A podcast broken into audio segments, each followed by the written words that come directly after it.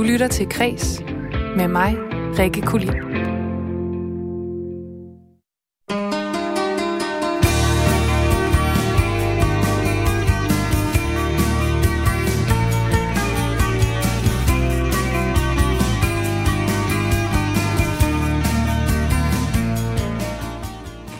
Solo og hekse på Charlottenborg. En genial skakserie og danske film, der hitter i biografen.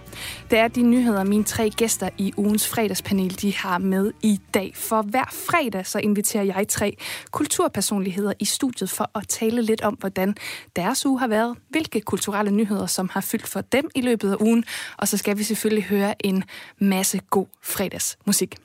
Og øh, fredagspanelet i dag, det består først og fremmest af en person, som virkelig formår at have gang i biksen og jonglere med en hulens masse bolde på en gang med både podcast, god journalistik, og øh, så har hun også lige skrevet en bog sammen med Ditte Giese, der hedder Breve til livet.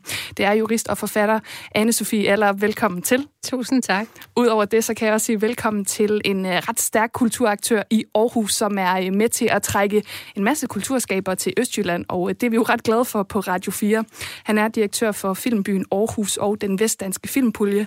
Ronny Fridjof, velkommen til Kreds. Tusind tak. Og sidst men ikke mindst, så har jeg en gæst i studiet, som øhm, kæmper for kvinde, kvinder og kvindelig kunst. Og øh, det ved den første lytter af Kresio, at vi er rigtig, rigtig glade for.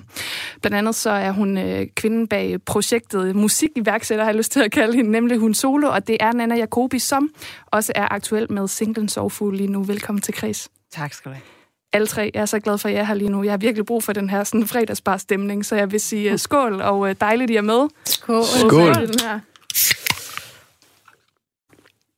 Og de første to meget, meget tavse sekunder, mens vi drikker humlen, eller hvad vi nu drikker. Prøv at lige om lidt, så skal vi høre, hvordan jeres uge er gået alle tre. Og I har jo altså taget en kulturnyhed med hver især. Men øhm, som vanligt, så vil jeg altså lige starte med at spille et nummer for at sætte festen i gang. Og Jimi Hendrix, han ville være fyldt øh, 78 i dag, og så kan man kalde mig en meget, ja, det ved jeg ikke, basic person. Men jeg synes, at vi skal lægge øh, det her program ud med at høre en, øh, en rigtig dejlig sang, som øh, han ikke er den første, der har sunget, for det gjorde Bob Dylan året før. Men kære lytter, velkommen til Kreds og fredagspanelet. Her får du Jimi Hendrix med All Along the Watchtower. Yeah.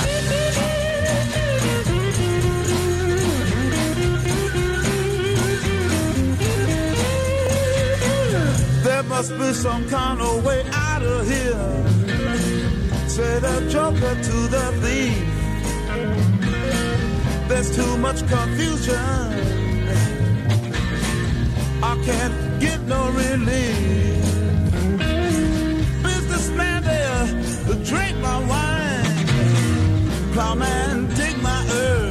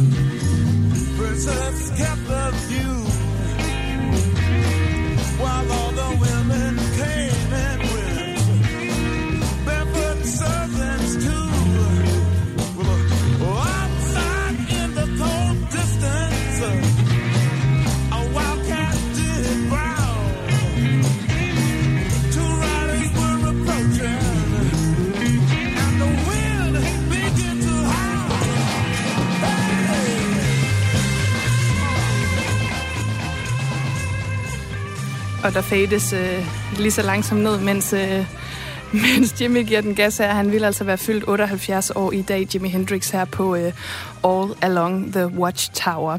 Og du lytter altså til Kreds her på Radio 4, og i dag der er der selvfølgelig fredagspanel, som der er hver fredag.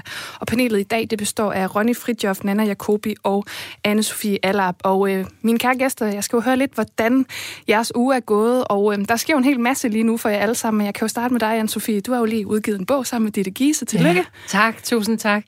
Det har været en fantastisk uge. Altså, for, for, mig, for mig personligt, så er det jo første gang, jeg udgiver sådan en, en udgivelse siden øh, 2014.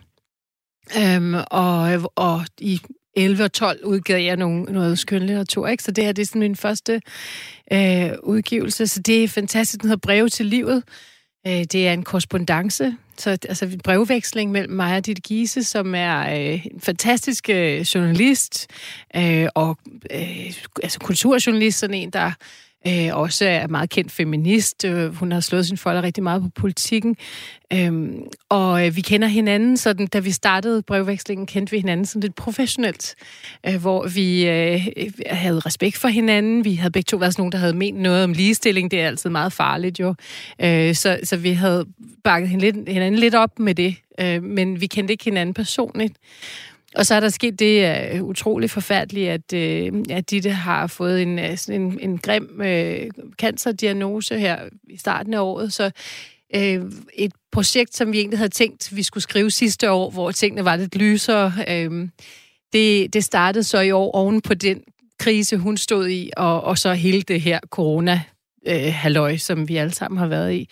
Så det blev en lidt anderledes intens øh, brevveksling, som handler om alt, og som øh, er lidt genreudfordrende i den forstand, at det er en debatbog, men i virkeligheden så er det også altså, så, så udfordrende grænserne til, til skønlitteratur, eller i hvert fald en slags autofiktion og, og så videre. Øh, det er svært på det i en kategori, tror jeg. Jamen, det er det også med jer to, vil jeg så sige. Jeg er svær på det i en, en kategori. Ja. Men du nævner, at det startede som noget, der var meget professionelt. Hvad er det ligesom blevet til nu? Det lyder ja, som om, altså, der er kommet mere ud af, af det. Jeg, jeg skriver på et tidspunkt, øh, at, øh, at, at hun er helt inde og hive i mine nervebaner og tårkanaler. Ikke? Altså, det, det var sådan, at... Øh, øh, Altså, den handler faktisk ikke om sygdom. Den handler meget om livet. Den handler om, når man sådan har fået øh, pistolen for panden, hvad er det, som man gerne vil bruge det her liv til? Øh, og hvad er der vigtigt? Og hvad er de vigtige værdier? Og hvad er den, hvad er den øh, rigtige måde at se, se på tingene på? Og hvad er kærligheden? Og hvad er parforholdet? Og hvad er kvindelivet? Og alle de der ting. Ja, men øh,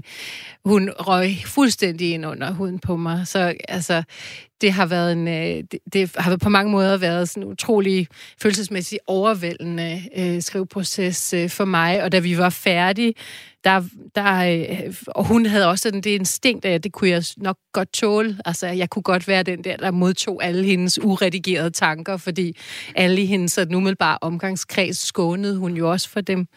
Øhm, så da vi var færdige, der var der sådan en meget mærkelig tom tomhed øh, imellem os, jeg, hvor jeg måtte sms til hende en gang med, hvordan har du det nu, og øh, prøve at følge op på hende, og vi følte virkelig sådan et meget stort tab af den der kommunikation der. Men øhm, nu er bogen jo så udkommet. Altså, hvad mm, har mhm. det været for en uge? Ah, det har været en fantastisk uge. Ah, men det har været virkelig fedt. Vi har været så glade. Det startede i virkeligheden i weekenden med, at vi øh, var så heldige at både komme på forsiden af, af politikken, men vældig fræk artikel, øh, hvor vi snakker meget om, om, om seksuelle ting. Øh, og så øh, havde vi også en forside på Berlingske øh, i sidste weekend. Og så udkom bogen øh, mandag, hvor vi var på BT Live, og så var vi i God Aften Danmark tirsdag, øh, og har øh, torsdag været i sådan et øh, har lavet sådan en bog øh, samtale nede i Politikens Boghal her i København. Øh, så det har, det har været en fantastisk uge. Jamen, stort tillykke med bogen. Den fejrer vi også i, uh, i, uh, i dagens panel. Ronny Fridjof, du har måske ikke lige udgivet en bog den her uge, men jeg tænker også, du må have rimelig travlt lige nu. Hvad har det været for en uge for dig? Jamen, jeg synes, min uge den lige pludselig blev markant kedeligere.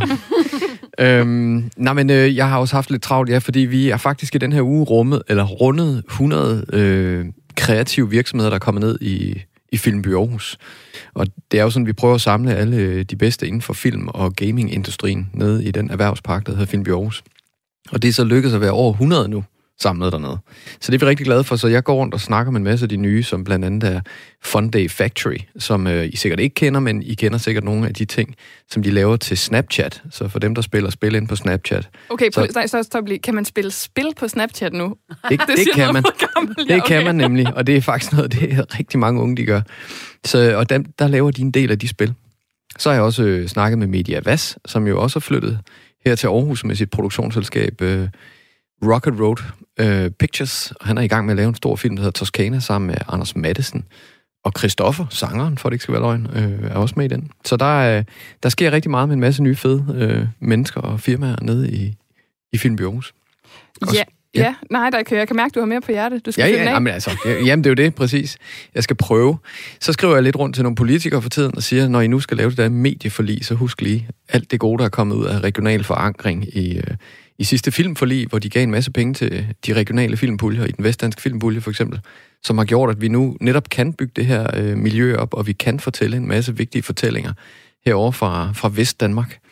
Og øh, lige om lidt er der et medieforlig, de skal snakke om, og der skal de bare lige huske, at, øh, at sådan noget som public service puljen skal placeres vest i Vestdanmark, så vi har en stor institution herover også. Altså, kan man påvirke øh, det kommende medieforlig, når nu det går? Altså, ikke, jeg vil ikke afsløre for meget, men jeg kan sige så meget, at vi skal jo tale mere om film og biograferne senere, men når mm. nu det ser ud til, at det går rigtig godt for dansk film lige nu, er det ligesom noget, der kan være med til at påvirke sådan et medieforlig, eller noget, man kan presse med? Det håber jeg da. Altså nu kan man sige, jeg kommer med en regional agenda, der ligesom handler lige så meget om at få et, et Danmark i kulturel balance, øh, når det gælder film og tv-serier. Så, så det er lidt noget andet, end, end om det er succesfuldt øh, at gå i biografen. Men selvfølgelig hjælper det jo til fortællingen, der hedder, at, at film og tv-serier er jo bare nogle af de mest populære kulturformer i Danmark. Det, er, det skal du ikke sige to gange til mig. Altså, vi skal også snakke mere om, øh, om serier i hvert fald øh, senere. Måske ikke lige en dansk, men jeg kan godt lide, jeg plejer ikke at tease så meget for, øh, for det, der skal ske senere, men I, I har virkelig nogle gode nyheder med i dag. Vi krydser fingre for jer i øh, Film for Livet, og så vender vi altså lidt mere tilbage til øh, dansk film senere. Nana Jacobi, nu har vi hørt lidt fra de to andre. Hvordan har din uge været? Øh, jamen altså, jeg har også haft en ret intens uge. Jeg udgav en single i fredags, Sovfugl. Øh, så der har selvfølgelig været en masse sådan følge op på i forhold til den PR, promoarbejde. Øh, det er som om mikrofonen går lidt ind og ud. Er der noget? Simpelthen fordi du har sådan en blid stemme, tror jeg. Nå, Den kan godt lide at skære lidt fra, når vi ikke- på. øhm, nå. ja, så der har været ligesom sådan follow-up arbejde i forhold til den, og samtidig med det, så er jeg ved at færdiggøre øh, øh, hele, en hel plade, som skal komme til februar. Øhm, så vi sådan har slutspurten på lige nu, så det er også en intens proces. Så har jeg været øh, gæstelærer ude på øh, Sankt Anne Gymnasium, øh, hvor jeg har haft sådan en sangskriverproces med nogle skønne, dejlige unge mennesker, som så i løbet af ugen sådan faldt som fluer efterhånden, som der var smitte øh, derude på gymnasiet. Øh, så det har været sådan lidt øh, intenst, og jeg synes virkelig også den der følelse af, at nu rykker det sgu tæt på, ikke? Sådan, øh, og var faktisk lige henne og blive testet i dag, og er heldigvis ikke smittet, så det er dejligt. Ja, Det er, det er jeg meget glad for. Også Ja. ja. vi fik en negativ, inden du kom i studiet her. Ja, det er det. Altså, det lyder jo faktisk, som om der er ret meget på tallerkenen lige nu, fordi vi mm. har måske hørt meget den her fortælling om, at lige for tiden, så er det rigtig, rigtig svært at være øh, udøvende kunstner, fordi man ikke mm. Rigtig kan komme ud og spille. Men giver det ligesom mere plads til, at man så kan få lidt gang i, nu beskriver du alle de ting, du mm. Laver lige nu, der er undervisning, der er Mm. ligesom, at man kan færdiggøre et album. Giver ja. det på nogen måde inspiration, eller, eller er det sådan lidt stressende i virkeligheden? Nej, altså jeg vil sige for mig, jeg har jo igennem det sidste år her, har jeg faktisk udgivet fire singler, så det har, det har ligesom, øh, jeg har, jeg kunne bruge noget af den her øh, pause på at, øh, at færdiggøre noget musik, men, men når det så er sagt, så har jeg faktisk også været ude at spille en del koncerter. Altså, det er jo meget vigtigt at sige faktisk, vi må gerne spille koncerter. Mm. Øh, vi kan godt lave koncerter derude. Øh, det er der mange, der tror, vi ikke kan, og det kan vi faktisk godt. Øh, så det er virkelig også vigtigt at sige, at øh, øh, dem, der har lyst til at støtte musikerne, gå ud og høre noget live musik. Det var jo også en af Mette Frederiksens væsentlige pointer, da hun snakkede om, at vi nu skulle gøre lidt ekstra her for ikke mm. så lang tid siden. Der, der nævnte hun jo kultur som en af de årsager til, at man skal passe på hinanden, fordi vi ikke skal lukke ned for kultur. Ja, præcis. Ja, men altså, jeg har sagt, faste lytter vil vide, jeg har sagt det her rigtig mange gange, og jeg siger det gerne igen endnu en fredag. Altså, ud og støtte kulturen, om det så er biografen, en udstilling, en mm. tur i svømmehallen, whatever. Mm. Do it. Der er øh, masser af øh, restriktioner derude, og folk overholder alt det, man nu skal overholde. Så det er i hvert fald en øh, klar opfordring herfra. Men øh, lige nu, så, øh, altså, nu står vi jo her i studiet, så kan jeg i hvert fald lige sige skål til jer. Skål, der er ingen skål. restriktioner Skål. i forhold til alkohol her. Der skal man bare give den gas. Mm-hmm. Og så øhm, skal vi jo til jeres nyheder, og øh, nu var vi jo ved dig lige før, Nana, og der bliver vi faktisk også. Ja. Du lytter til Kres med mig, Rikke Kulin. For du er simpelthen den første, der får lov til at øh, fortælle, hvilken nyhed du har taget med den her uge. Vil du ikke præsentere den for panelet og lytterne? Det vil jeg rigtig gerne. Altså, det er på en måde lidt en dobbeltnyhed, jeg har med, øh, men den foregår under samme tag, kan man sige. Fordi i går, der øh, offentliggjorde vi et øh, nyt hundsolo-show, en, en koncert, som øh, bliver afholdt den 27. december inde på Charlottenborg. Øh, Kunsthal Charlottenborg øh, i København. Øh, så der kan man jo bruge de der dejlige dage mellem jul og nytår til at gå ud og få sig en fuldstændig insane, fantastisk oplevelse. Vi har kun øh, øh, offentliggjort to navne så far, og det er Greta og Noisiera. Øh, og øh, det første show, fordi vi har faktisk lavet to på en dag, det er faktisk allerede udsolgt. Det blev udsolgt i løbet af få timer. Så folk vil også gerne kulturen. Så altså, det folk, ret ja, det må man sige. Altså, øh, det næste show er nu åbent for billetsalg, og der er jo af corona-årsager ikke super mange billetter, så det er med at holde sig øh, til. Øhm, samtidig med, at, øh, øh, at vi, vi ligesom sætter den her koncert op, og vi sætter den ligesom op derinde for at, at lade, lade kunsten og musikken mødes i de her særlige øh, lokaler derinde, øh, og, og skabe en anderledes oplevelse, end når man går ind på et spilsted. Øh, og samtidig med det, så har, øh, har de jo den her øh, udstilling derinde, som hedder Heksejagt, øh, som, også, som jeg også synes er vanvittigt interessant. Jeg har ikke set den endnu, men jeg skal helt sikkert ind og se den. Jeg har inviteret min teenage datter med. Øh, og de skriver, at øh, udstillingen byder på flere nye bestillingsarbejder, udført af internationalt anerkendte kunstnere, der gennem research og dialog med førende forskere dykker, dykker ned i hekseprocessernes mange sociale, kønsbetingede og geopolitiske lag. Og så er det noget med, at de blander allerede eksisterende værker med arkivmateriale og ser det igennem en nutidsbrille. Og sådan. Jeg synes, det lyder vildt spændende. Ja, som du siger, heksejagt her, den, øh, den forløber altså, eller øh, er, finder sted den øh, 7. november frem til den 17. januar, der kan man opleve den her udstilling. Og det var ret mm. sjovt, da vi øh, snakkede sammen, og du fortalte, at du ville tage den med. Så sad jeg bare og tænkte på, at heksen og, og det med at udforske hekse virkelig mm. har sådan en revival i de her Ja. år. Jeg ved ikke, om resten af panelet er enige. Altså, jeg synes virkelig, der er no- Hvorfor er det, vi er så fascineret af hekse lige for tiden?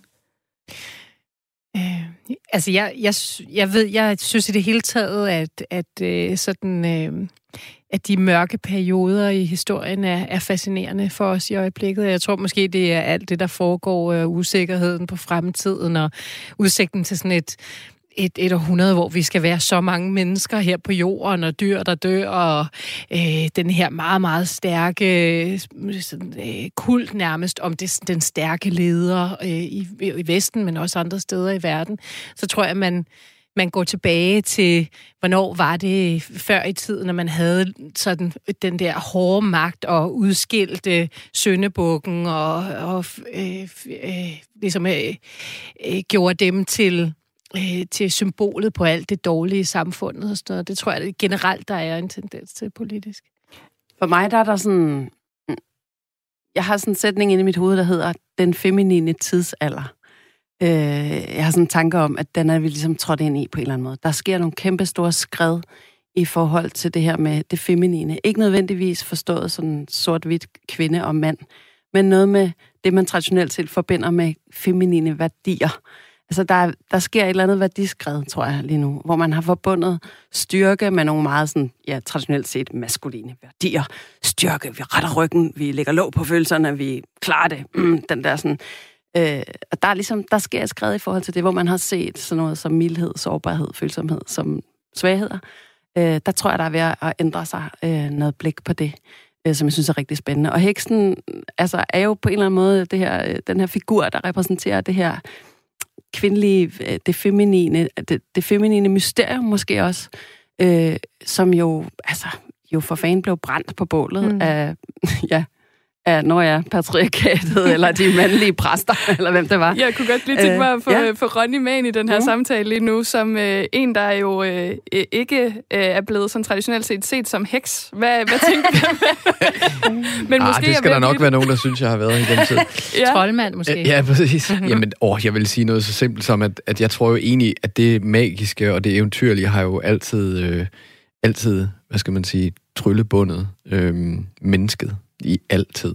Øh, hvorfor der lige er fokus på hekse nu, det kan jeg ikke komme med noget specielt godt bud på andet jeg tror, at alting har sin tid, og hekse er åbenbart meget inde lige for tiden. Men det er også sjovt det der med, fordi det er jo den anden side af det. Det er jo ligesom det der med fantasy-delen af hekse. Altså den ene er ligesom sådan mm. konkrete kvinder, der har levet og blevet forfulgt, fordi de var kvinder og måske blødte eller gjorde et eller andet. Men det er faktisk meget sjovt, at du så altså, også tænker på den her fantasy-del af det, for det er jo også noget, vi meget ser i sådan nogle krisetider, at så har vi en enorm stor tendens til at se fantasy-film og hoppe ind i nogle magiske universer og sådan noget. Ikke? Så jeg synes på en eller anden måde, at det her emne, det er sådan, ja, det kommer hele vejen rundt om alt, alting lige nu. Mm. Og så kan jeg ikke være med at Præcis. tænke på, øh, og jeg ved ikke, om I er enige med mig alle tre, men ordet heksejagt har jo faktisk også fyldt meget i, øh, i år, Ja. fordi rigtig mange har brugt det om det her, den her bølge af MeToo, altså anden bølgen. Mm. Øh, jeg har det lidt svært med den retorik. Jeg ved ikke, hvordan mm. I har det, fordi... Jamen, det er virkelig mærkeligt. Altså, jeg, jeg var faktisk ude med en anden journalist, der hedder Adam Holm, som så mange sikkert kender, her for ikke så lang tid siden i en kirke, og vi talte meget om det her... Øh, det var et, sådan et debatarrangement i en kirke, hvor vi talte om, om MeToo, øhm, og den her følelse af uretfærdighed, og i virkeligheden sådan en, en, en retsstilling, som er enormt præ- prekær og, og farlig, mange mænd føler i det her. Men problemet er, at øh, i alle de her MeToo-sager, der er der jo ikke, øh, der er faktum jo ikke bestridt. Altså, der ved man godt, når gud, der, der landede en, altså en tunge i nogens ører. Altså, der er jo ikke nogen, der, der, er ikke nogen, der bestrider det. Spørgsmålet er, øh, hvad skal man gøre ved det? Og, og der er det jo altså et moralsk anlæggende. Og et moralsk anlæggende, det er, der, der mangler vi en autoritet i samfundet i dag. Vi har ikke kirken rigtig. Vi har ikke politikerne øh, til at være moralske autoritetsfigurer. Vi har heller ikke rigtig kongehuset. Så, så vi mangler det, og så bliver det den offentlige debat. Og det er selvfølgelig intenst for dem, der er øh, genstand for den der offentlige debat. Det er derfor, at, at folk føler sig retsløse, men det er jo ikke et retligt anlæggende, fordi faktum er der, og det er ikke rigtigt et spørgsmål for domstolene. Det er jo et Typisk. sindssygt interessant spørgsmål. Altså, hvor skal mm. vi finde den her moralske autoritet hen? Har I nogen bud på det? Fordi, Ja. Jamen, vi er jo et, et folkestyre. Vi er jo også, et, altså, vi har jo, øh, vi alle tiltager sig jo øh, en, en del af den samtale, og, og råber og skriger hinanden på sociale medier osv. Øh, og det er jo der, øh, at sådan nogle store kulturbrydninger, som Nana også siger, altså det her med, at der er så stor en, et, et skift i øjeblikket i retning af, at kvinder vil altså gerne være sikre på den der arbejdsplads. Altså de gider ikke at blive ravet på, og de gider ikke at blive kaldt alle mulige ting. Altså så det der at skifte, det, øh, det gør jo selvfølgelig, at der drejer sådan nogle store klinger, øh, og så skal man finde sig til rette på en ny måde, hvad der er egentlig er i orden, og hvad der ikke er i orden, og det er moral, øh, og det er selvfølgelig lidt usikkert og et stort emne, mm. men jeg synes, vi faktisk kommer rigtig, rigtig godt rundt om det nu her, og det er jo en perfekt øh, anledning til at sige, at Nana, det er jo din nyhed, vi har hørt, og vi skal faktisk også høre noget musik nu, som øh, mm. er lavet af dig. Vil du ikke præsentere det her nummer? Yeah, Jo. jo. Jo, det vil jeg gerne. Jamen altså, det er en sang, der hedder Sovfugl. Øhm, sangen, der er jo mange veje til en sang, kan man sige, øh, og jeg prøver også at variere øh, min tilgang til det der med at skrive sange, og nogle gange kan det være, at man har en eller anden tanke eller en idé, man gerne vil igennem med, og nogle gange kan det være et eller andet procesagtigt, man øh, tripper på. Øh, og en gang imellem, så er det bare en følelse, der sådan er så ren, at den bare sådan vælter ud af kroppen, fordi ellers så eksploderer man agtigt. Sådan kan det føles.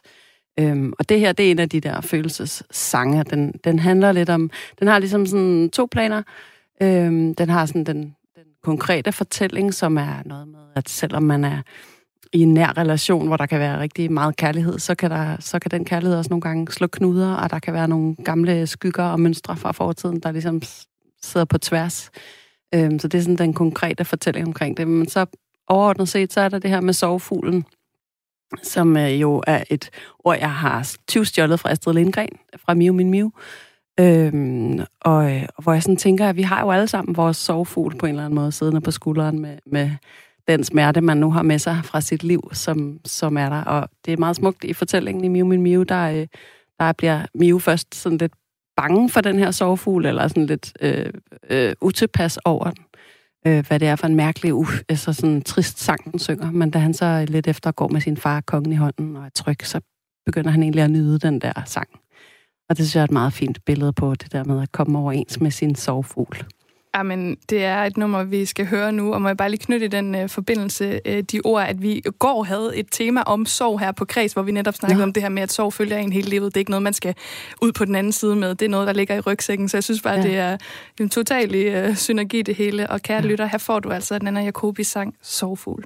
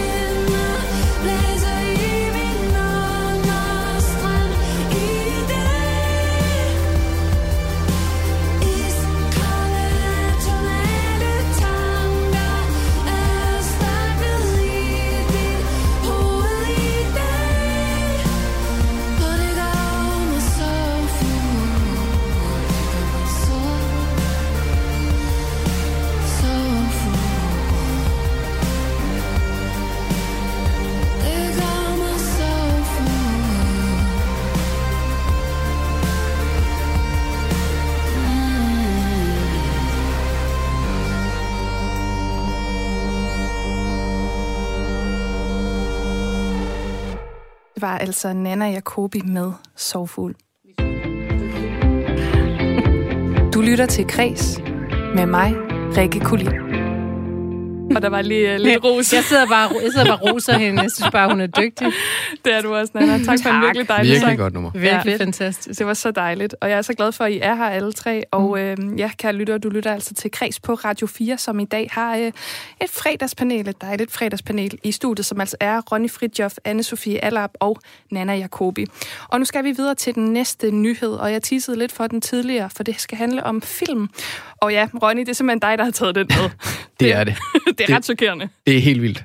Banebrydende. Hvad er det, vi skal tale om nu? Jamen, det vi skal tale om, som jeg synes faktisk er, det er faktisk meget historisk, øh, og på den måde banebrydende, for det er aldrig sket før, at øh, 9 ud af de 10 film, som er på top 10-listen i danske biografer, det er danske film. Så altså, de, de ni mest solgte film i biograferne, det er danske film. Ja, Så Fedt. det er fuldstændig vanvittigt. Crazy. Og der ved jeg jo, der er nogle naysayere, som vil sige, jamen det er jo fordi, der er ingen amerikanske film er lige nu, så er det ikke bare derfor. Og der ved jeg, at øh, du jo har nogle dejlige modargumenter. De skal bare shut up, fordi at det, det er nemlig sådan, at hvis man kigger på fuldstændig... Altså, hvis man kigger på det salg, der var i biograferne sidste uge, på samme tidspunkt sidste år, hvor der også var masser af amerikanske film, der har øh, biograferne sidste uge, altså i år, solgt 70% flere billetter. Hvor det kun er de danske film, der så er på... Eller næsten kun danske film, der er på top 10. Så det, det har ikke noget med, at der ikke er nogen amerikanske film at gøre. Selvfølgelig kan man sige, havde der været nogle amerikanske film, så havde der selvfølgelig også været flere på top 10. Det, det ved jeg godt. Men det er bare for at sige, at danske film er så stærke, at de kan opretholde øh, det salg, der normalt er, inklusive amerikanske film, og endda outperforme det, når de rigtige danske film kommer ud. Og, altså, nu er der så heller ingen tvivl om, at vi har et enormt skarpt felt lige nu. Altså, Retfærdighedens Rytter, der lige har haft premiere, har jo på en uge solgt 200.000 billetter. Det Jamen, er, altså, det er out of this world. Jeg har det meget som om, at Mads Mikkelsen har sagt, nu skal jeg nok lige tage den her og redde Præcis. dansk filmindustri simpelthen. Han er jo også med druk selvfølgelig lige nu, som ligger nummer et. Præcis. Ja. Nummer to, tror jeg faktisk. Ligger druk ikke nummer to. Den lå nummer et i sidste uge, men det kan Ja. godt være, at... Øh, Ja, den, er, den er så røget ned på nu. nummer to nu, ja. hvor retfærdighedens rytter ligger nummer et. Ja, altså der er jo ikke noget, der er så skidt, at det ikke er godt for noget. Og i den her sammenhæng, nu nævner du, at selvom der selvfølgelig ikke er så mange amerikanske film, så er det her altså sindssygt stort alligevel. Hvad betyder det her? Hvad kommer det til at betyde for, for dansk film sådan de næste par år? Jamen, altså, det betyder, at vi i år kommer ud med at have en procentsats på, at de film, der er solgt i danske biografer i år, der tror jeg nærmest, vi kommer til at ligge på 50 procent af alle de billetter, der er solgt i danske biografer, er danske film. Og Hvordan ligger det normalt? Øh, der ligger vi på omkring 20, 25, 30, når det går virkelig vildt for sig. Okay. Så, og, så, så på den måde har Danmark øh, en rigtig høj andel, eller danske film har en høj andel i forvejen øh, på normale år. Så, så det her det er selvfølgelig bare en helt exceptionel situation. Og jeg synes, det vidner enormt meget om vigtigheden af dansk kultur. Øh, og hvordan dansk kultur i det hele taget også bliver modtaget hos danskerne. At de er så glade for det. Fordi man kan sige, at kultur kan nemt hurtigt få klang af at være en tvangsbolle. Og det er det altså ikke. Det er tværtimod vildt, vildt efterspurgt og brugt af danskerne. Jeg vil gerne spørge resten af mit panel. Har I været i biografen for nylig? Nej. Hvad, jeg ved, du har lidt travlt lige nu, Nana, med Ja. men uh, anne hvad har du uh, listet dig ind for at se? Altså, jeg ved ikke, om det er for nylig, men øh, her i efteråret har jeg været inde og se øh, Far til 4. Øh, på noget med vikinger. Ja, Far til fire vikingerne. Ja. Den lå nummer 5 i sidste uge, kan jeg fortælle. den var fin. Den, øh, den kunne vi meget godt lide. Det var mig og min søn. Altså, jeg kommer næsten kun i biografen for at se børnefilm, sige. Det er Samme her. Jeg har også Ja. set de to julefilm, øh, og der er Ja. lidt juicy. Egen ananas er, at det er to film, som den vestdanske filmpulje har støttet. Malus jul, som i øvrigt er en meget, meget øh, fed, ud. speciel, anderledes take på en julefilm. Den, skal, ja. den kan jeg virkelig anbefale at gå ind og se for alle familier. Og så er der så Julemandens datter 2, som også er en, en sådan god, dejlig, klassisk julefilm, hvor man kommer i godt humør og stadigvæk også er spændt og underholdt undervejs. Men det er jo sådan noget med, at det der øh, danske, den danske filmskat er jo sådan noget familiefilm, tænker jeg det meget som. Altså, der er selvfølgelig de der kunstfilm, Mm. men, men det er, altså for mig er det virkelig en tur i biografen med familien, med, med børnene, og det er også derfor, det er så fedt, at det bliver produceret så meget, synes jeg, fordi så kan man gøre det en gang i kvartalet, en gang om måneden, eller hvad man nu har tid til. Ja, og så øh, er Druk jo også næsten øh, lige blevet indstillet som øh, det danske bud på en øh, Oscar-film, eller en Oscar-vinder i kategorien bedste øh, udenlandske, eller bedste ikke-engelsksproget film, hvis vi skal have det helt korrekt. Mm. Altså, hvor meget skylder vi Mads Mikkelsen, ærligt, Ronny? Jamen, ham skylder vi jo meget, øh, men nu kan man sige, at film er jo en holdindsats, så, så han er jo også et produkt af, af alle de mange dygtige mennesker, der er igennem de sidste 30 år, vil jeg sige, for det er jo, det er jo inden for de sidste 30-25 år, vi har set den her fuldstændige revolution inden for dansk film, og hvor dansk film bare har fået en, en vanvittig succes, øh, ikke kun herhjemme, men også internationalt. Og der kan man sige, der er Mads Mikkelsen jo en af, en af de helt klare årsager til, at det er gået så godt. Men der er jo mange andre dygtige skuespillere, og ikke mindst instruktører og, og hold, øh, film, filmfolk, der har, er skyld i det her. Altså, hvor langt skal vi tilbage, før at vi har set noget lignende? Jeg tænker, altså, i, i, i, øh, i forhold til, at der er så mange danske film i biografen lige nu, versus øh, ikke-danske film. Altså, er, der, jamen, er det her historie, eller hvor er vi? Selvom mine børn synes, jeg er voldsomt gammel, så er jeg ikke gammel nok til, at nogensinde har oplevet det før. Så jeg vil sige, og, og som jeg lige hørte fra, fra sådan dem, der har levet lidt længere end mig, og også kender lidt øh, til historikken i biograferne, så er det ikke før tilbage til en tid, øh, hvor det var, at amerikanske film vist blev boykottet, eller amerikanske film boykottede danske biografer, eller der var et eller andet på et tidspunkt. Og selv dengang blev der ikke produceret så mange danske film, så, så det var helt umuligt at fylde så mange danske film ind i top 10. Så jeg tror, jeg tror basically aldrig, det her det er sket før. Jamen altså, det er, jo, det er jo det, vi har snakket Det snakkede vi om, inden øh, jeg tændte mikrofonerne. Jeg føler, at det her år det er sådan et langt eksperiment, og nu er der sådan endnu et eksperiment i gang. Men det går så ret godt, det her lige nu, synes jeg faktisk. Det må man sige. Og for lige øh, få lytteren med her, så i sidste uge, hvor vi altså havde 9 ud af 10 film i top 10, der på top 7, der havde vi altså syv danske film. Nummer 1 var Druk, nummer 2 var den her Julemandens datter 2. Det er jo øh, sæson for julefilm. Erna i krig på en tredjeplads med Trine Dyrholm i hovedrollen. Så har vi Madklubben, så har vi Far til fire vikingerne. Var den god i øvrigt, Anne-Sophie? Nej, det var okay, synes jeg. det var en børnefilm, det ja. var fint, ja, det var udmærket. Og så uh, Seven Years of Lucas Graham, og det er jo også uh, første gang i, jeg tror det er ni år, at en dokumentarfilm har solgt så mange billetter i biografen, og så Shorta på en uh, syvende plads, og så blev det til en engelsk film, og så var jeg fuldstændig ligeglad efter det. Er, er det nu, jeg skal sige, at, at den film, som den ikke har slået det, jeg tror det er derfor, det er ni år siden, de siger ni år, det var Armadillo. Øh, det var Svend. Den har jeg vist... Var det Svend? Det er simpelthen Er det Svend. rigtigt? Ja. Nej, jeg troede faktisk, det var Armadillo. Ej, det er jeg ked af. Jeg er ked af vi, godt, vi, vi solgte, øh, hvad solgte vi? 100, over 100.000 billetter dengang. Ja, men altså, det er Ej. Simpelthen... Øh, det, det er del med dejligt. Det kan også godt være. Hvornår er Armadillo fra? 2010. Ja, men så er det jo nok derfra, fordi Svend han kom i øh, 2011. Ah, okay. Men i hvert fald, kan jeg og nu bliver det også meget filmagtigt lige nu, så er vi selvfølgelig rigtig, rigtig øh, glade for det her. Og igen, husk nu at gå en tur i biografen. Og så er det jo sådan, at du skal præsentere øh, et nummer nu, Ronny, og da jeg spurgte dig, så havde du ikke helt tænkt over det, og så kom det her til dig. Og jeg har jo lyttet til det her nummer, som vi skal lytte til nu, og jeg tænkte, okay, så det er dit valg. Vil du ikke øh, præsentere? Ej, det vil jeg gerne introducere. Det vil jeg faktisk gerne, fordi det var meget sjovt, da du spurgte mig, som sagt, i dag her, der havde jeg ikke tænkt over det. Det burde jeg jo have gjort. Men, men øh, det, der kom op i hovedet, det var et nummer, som, øh, som mine børn lytter rigtig meget til lige for tiden. Jeg har en, en datter på, jeg har tre døtre, øh, 4, 6 og 8. Og, øhm, og de, de øh, om når vi kører i, i skole om morgenen, øh, og jeg henter dem, så, så skal de altid høre noget musik. Og jeg prøver sådan at give dem forskellige øh, musiknumre her igennem min tid.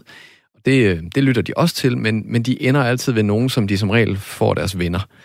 Øhm, og øhm, der, der det her nummer, det er, det er et, der faktisk har gjort, at der var en pædagog, der tog fat i mig og sagde, undskyld, men du bliver simpelthen nødt til at sige til din datter, hun må, må sige fuck. Og øhm, der, der måtte jeg så forklare, hun siger ikke fuck, hun siger fox. Fordi det nummer, øh, vi skal høre det her, What Does the Fox Say? Og det er det, hun så har gået Klassiker. op i, i børnehaven sagt. What, what the fuck? Okay, altså, I kender det simpelthen i studiet. Jeg har simpelthen aldrig hørt det før. Er det, fordi jeg ikke har børn? Ja. Okay, der bliver det ikke. Og, og så har du ikke fuldstændig misset YouTube. Jeg tror, det er en af de mest sete YouTube-videoer overhovedet nogensinde. Ja, men Den jeg, er jo ret gammel Og der også, kan, ikke? Jo, det er danses, der kan danses til den her. Den er, den er virkelig god. Okay, så vil jeg bruge sådan en rigtig YouTube-gamer-udtryk. Jeg er en kæmpe noob. Am I right? og derfor så skal vi altså høre øh, det bud, som Ronny Fridtjof han er med på en rigtig fredagssang. Det er Ylvis med What Does the Fox Say?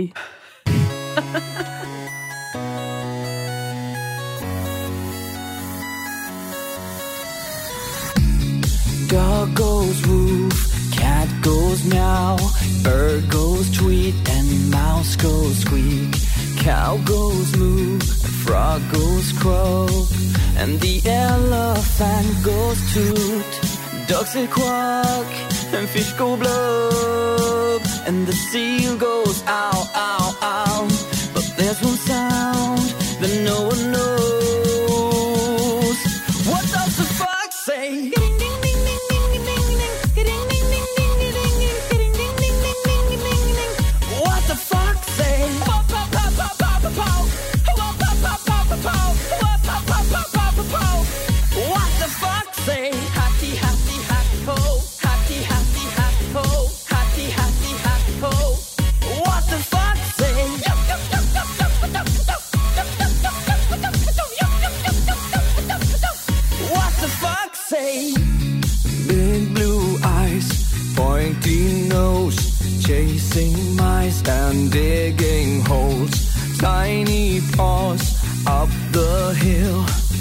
Suddenly you're standing still. Your fur is red, so beautiful, like an angel in disguise. But if you meet a friendly horse, will you communicate by more? Oh oh oh ohs More? How will you speak to that What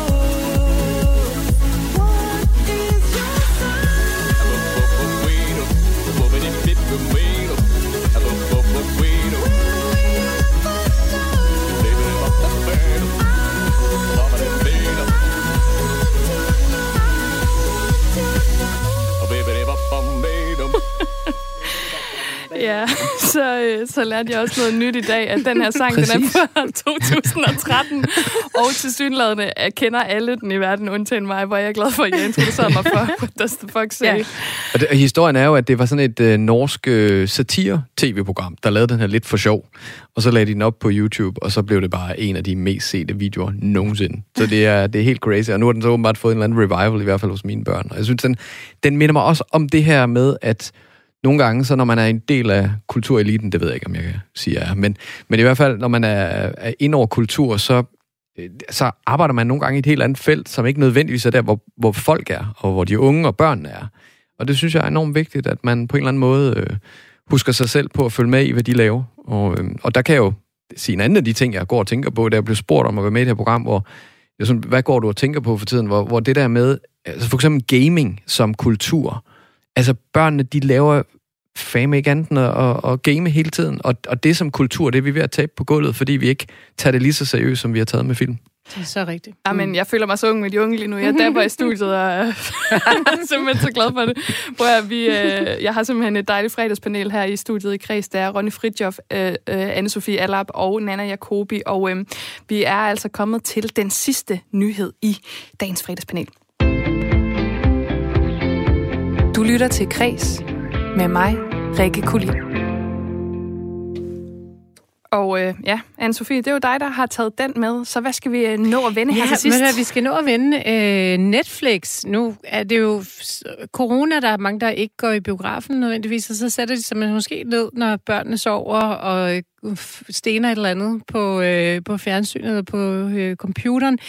Netflix har begået et kæmpemæssigt hit øh, her i det her efterår, som er ret overraskende. Det er en serie, som hedder The Queen's Gambit, og det er faktisk den mest serie sete overhovedet miniserie, altså scripted miniserie, som har været øh, vist på Netflix. Den første måned alene var der 62 millioner mennesker, der så den. Ja, husstande, så det er jo også, Ja, måske man husstande, så flere husstande, mange ikke? flere, ja. Og, og den er, øh, jeg har, jeg har øh, mine børn det meste af tiden, men øh, hver anden weekend, så er de ude, og så, øh, ja, så ligger jeg øh, og... Så øh, danser reven på bordet. så danser jeg på bordet. Og jeg øh, ser, prøver også at se noget fjernsyn. Det tror jeg faktisk er virkelig sundt. Så jeg la- lagde mig faktisk ned og øh, så den der, og den var virkelig god.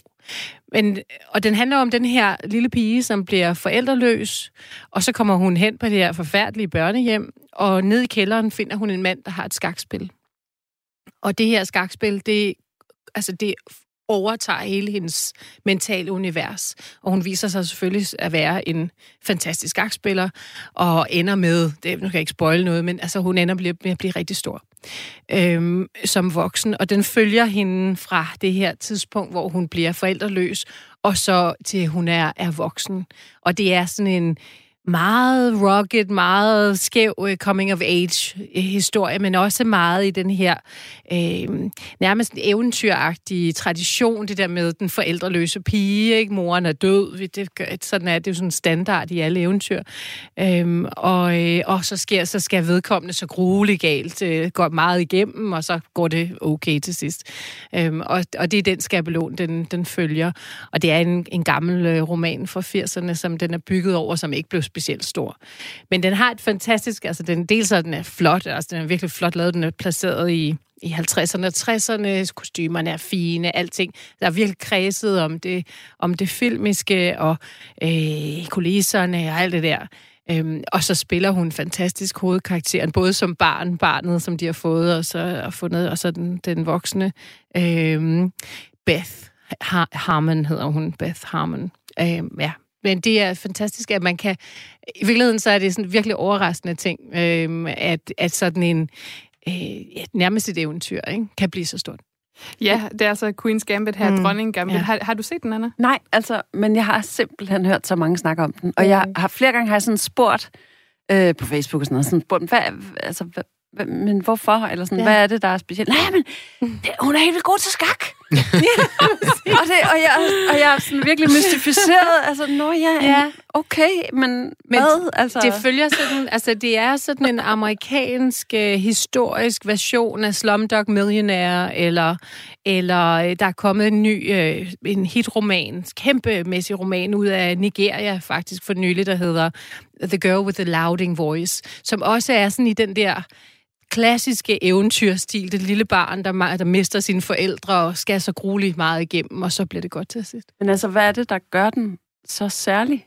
Den er bare, den er fantastisk. Altså, den er virkelig, den er underholdende, og den er flot, og den er, det, det er godt lavet. Jamen, dine øjne kan man lyser. se den med sine ja. børn? Ja, det kan man ja. godt. Ja, eller i hvert fald, nej, nok måske ikke dine. Nej. Der er nok lidt for mange drugs og så, rock and roll, tror jeg. Men altså, jeg, den min ældste, min ældste 11-årige, hun er blevet ja. sat til at se den. Men det er jo så interessant mm. det her. Altså nu nævnte du, at uh, romanen den ikke var uh, særlig stor i sin tid. Den er jo kommet ja. tilbage på New York Times bestsellerliste, mm. fordi ja. skak er simpelthen det nye, og jeg kan lige altså, komme med nogle tal her. Som du sagde, 62 millioner husstande har set den på Netflix. Mm. Skaksøgninger på Google er blevet fordoblet. Altså folk skal mm. bare ind og købe skak, og det ja. samme gælder på eBay. Det er sted efterspørgselen på skakspil er steget med 273 procent på eBay. Det fortæller bare en lille smule om, hvad film og serier kan gøre ja. ved os, og hvordan det påvirker os, og derfor er det så vigtigt, at vi har dansk. Jamen, det er interessant, det, er det her. Altså, når et eller andet gør noget enormt populært, altså, det her, det er jo for skak, hvad Stranger Things var for nørdkulturen, eller Præcis. hvad Pulp Fiction var for et ikke-linært plot i, øh, det ved jeg ikke, i en postmoderne mm. film. Men altså, at der sker, der kommer de her sådan kæmpe store ting, og så bliver det jo bare, ja, mm. det er nye, nu skal vi alle sammen spille skak. Ja, har du lyst til at spille skak nu, eller hvordan? Jeg har set, faktisk, mine forældre lærte mig det, da jeg var barn. Da jeg var, allerede da jeg var fire. Så, altså, der, mm. havde man, jeg var jeg fra 70'erne, der havde man jo ikke andet at lave. Så satte man barnet op på, på spisebordet. Sammen her. Hende, og spille skak. Øhm, og så kan jeg huske, at så, blev det, så kom der skakmaskiner der i 80'erne. Og så øh, havde vi en nabo, som var filminstruktør.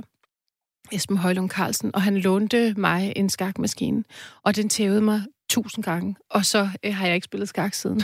Men det kunne være, at jeg skulle starte. Altså, jeg kan sige det der med skak. Jeg spillede det både med min far og min morfar. Der er jo noget fantastisk ved at være barn og spille mod en voksen, fordi de er jo altid, nu spillede du så mod en maskine, men de er jo sjovt nok altid tusind gange bedre end dig. Men hvis man bliver ved og ved og ved, og nu er jeg ikke noget skakgeni, men på et eller andet tidspunkt, I ved, så er det 100 gang nummer 100, ja. så skete det. Ja. Altså, så der, man, det, det, det der med at slå en voksen som barn i et spil, det er jo, det er jo den største bedrift i verden, ikke? Præcis. Ja, men altså, prøv at høre, vi er faktisk, vi er faktisk altså, det er gået så hurtigt det her, så vi er ja. faktisk ved at være færdige for uh. i dag, og vi skal jo nå at uh. høre det nummer, du har taget med, anne yeah. Så vi, vi kan lige sende en, uh, en anbefaling afsted i hvert fald til Queen's Gambit her, Dronning yes. Gambit. Syv afsnit på Netflix. Stor. Ind og se mm-hmm. den. Yeah. Men hvad er det, vi skal slutte det her program af med? Vi skal slutte af med øh, en øh, kunstner, som er fra, øh, han er fra Afrika, han er fra øh, Kenya, øh, han bor i Nairobi, hovedstaden. Sejt. Han hedder Bill Selanka, eller kalder sig selv Blinky Bill. Øh, han er DJ, producer, øh, og så er han øh, musiker, og så laver han øh, musik, som er meget uafrikansk på en eller anden måde. Han siger selv, der er afrikanske toner, så man kan ikke rigtig høre det. Andet end, at han øh, synger og rapper på Swahili. Øhm, ja. Cool. aften? Jamen, altså, den slutter vi simpelthen af med, men inden vi gør det, så vil jeg selvfølgelig sige tusind tak til mit øh, fredagspanel i dag. Ronny Fridtjof, Nana Jacobi og Anne-Sophie Allap. Jeg man kan godt høre, at jeg har fået to glas vin. Det var en fornøjelse. Selv tak. Tak Ja, fordi I alle sammen var med. Og kære lytter, hvis du bliver hængende her på Radio 4, så kan du altså lige om lidt høre Stusgade med Frederik Hansen, hvor der er en masse dejlig musikformidling til dig. Jeg er tilbage igen på tirsdag kl. 17.05. Husk, at øh, du simpelthen kan få et sammenklip af ugen her i Kreds, og det kan du gøre i morgen, når vi udkommer lørdag med sådan en lille lækker øh, bouillonterning af det bedste fra ugen, og ellers så kan du selvfølgelig finde det her program og alle andre programmer som podcast. Men nu, der skal vi altså høre Just a Band med Huff and Puff. Tak for nu.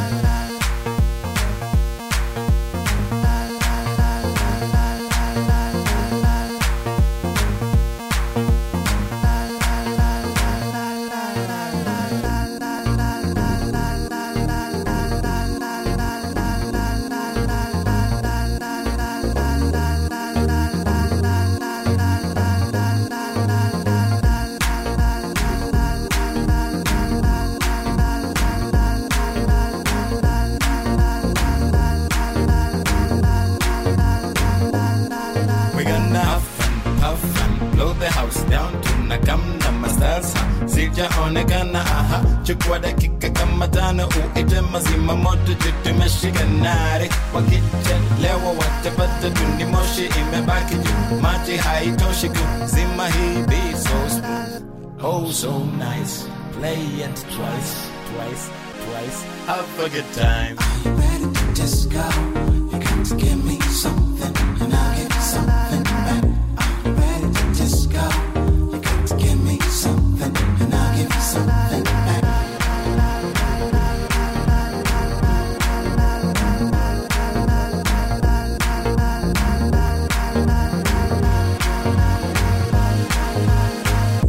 five, it's good to be alive. The sky, it seems so far away, but we know that we've been to the moon and back, and we're sure that nothing's gonna hold us back. Take it easy, and say she can easy, yeah, yeah, to me cheesy, watch and to easy. We make your points come up occupy. I need to keep my mind, mind occupied.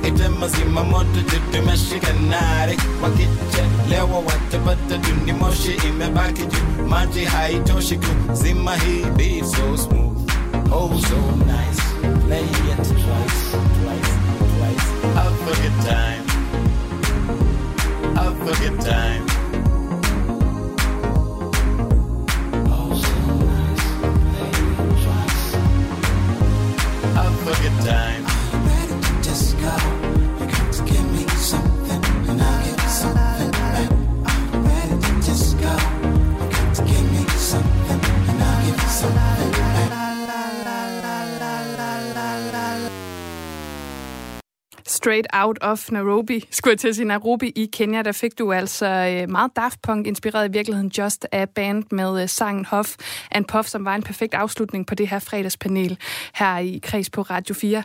Bliv hængende her på kanalen, kære lytter, for om lidt er der stusgade, men først er der nyheder.